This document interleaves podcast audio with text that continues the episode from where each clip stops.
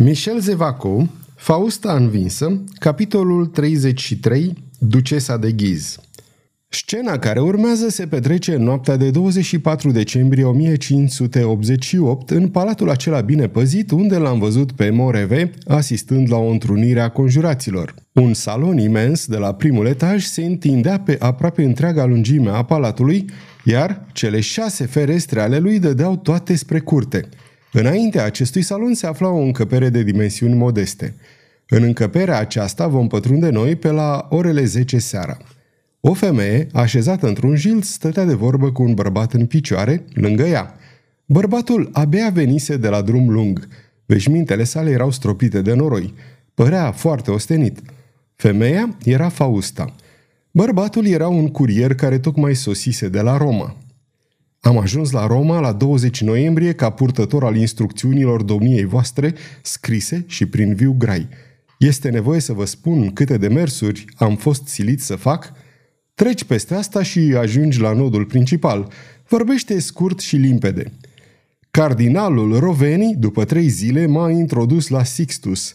N-aveam de ales și am fost nevoit să primesc ajutorul pe care mi l-a oferit trădătorul, desigur, în speranța de a se împăca cu domnia voastră.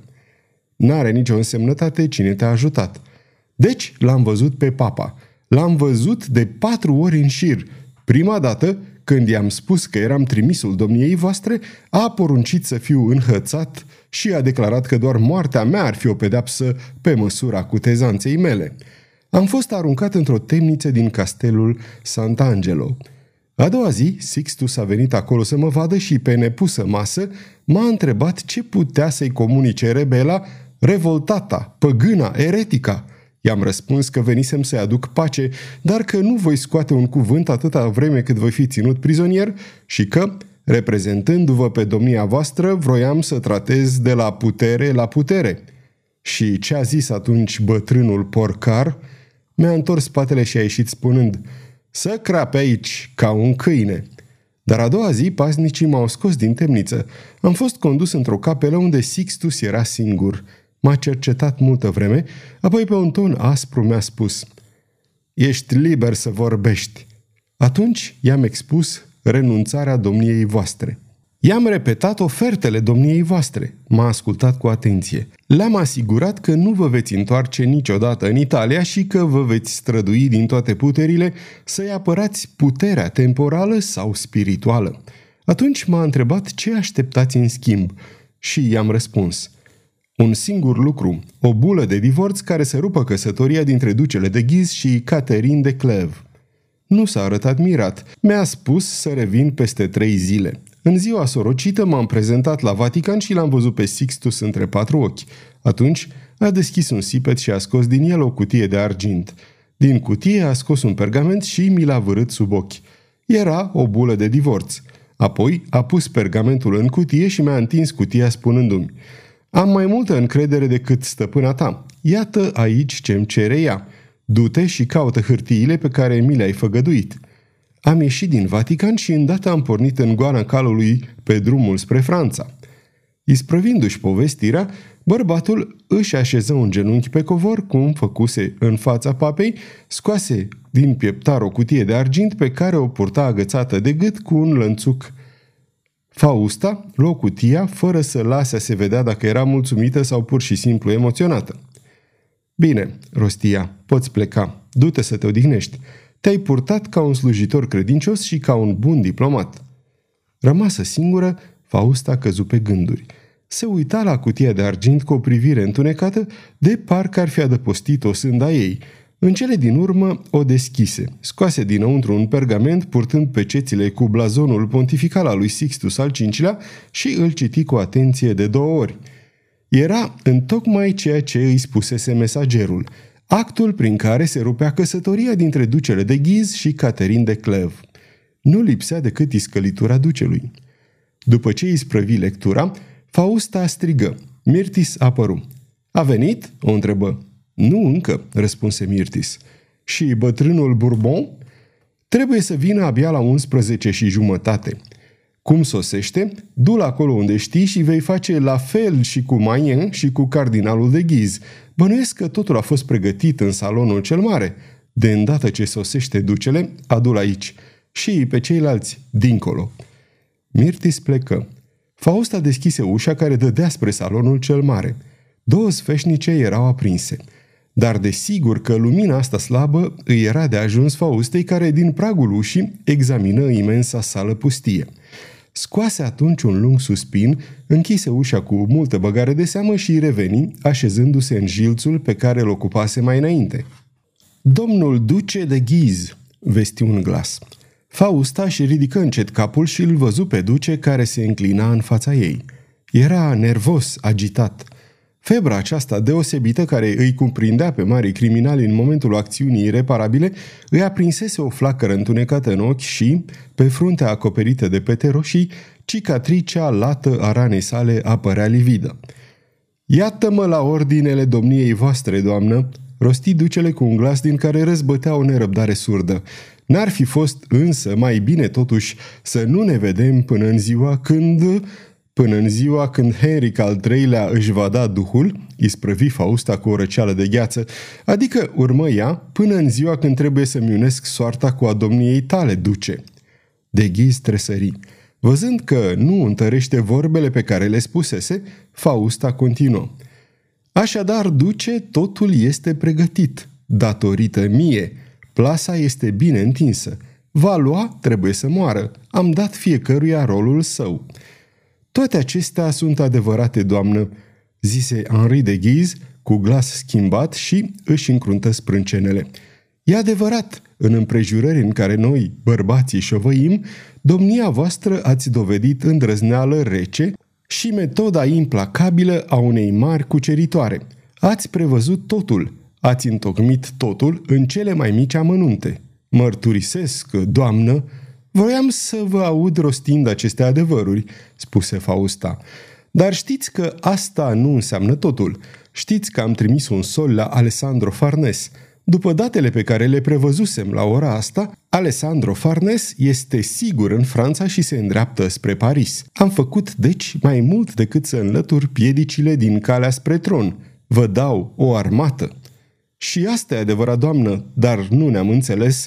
Oare mai înainte ce trebuie să facem cu armata asta? Da, să-l nimicim pe Henric de Bern, să-i aducem alături de domnia voastră pe hugenoți care sunt ostași de nădejde, să pornim mai întâi la cucerirea Italiei, apoi a Flandrei. Ochii lui de ghiz căpărară, strigă. A, voi săvârși toate astea, doamnă! Ajuns rege al Franței, mă simt în stare să răstorn lumea!" Fausta spuse cu blândețe, Și care va fi partea mea, duce? Nu ne-am înțeles și în această privință? Nu v-am jurat că veți fi regină în regatul al cărui rege voi fi eu? E adevărat, duce, dar când? Când? repetă ducele întunecându-se. De îndată ce a ajuns rege al Franței, o voi repudia pe Caterin de Clev. Mai e mult până atunci, duce, și pe urmă știți bine că îmi place să vorbesc deschis. Mi-e teamă că ați putea să mă uitați. Am jurat, răspunse ducele.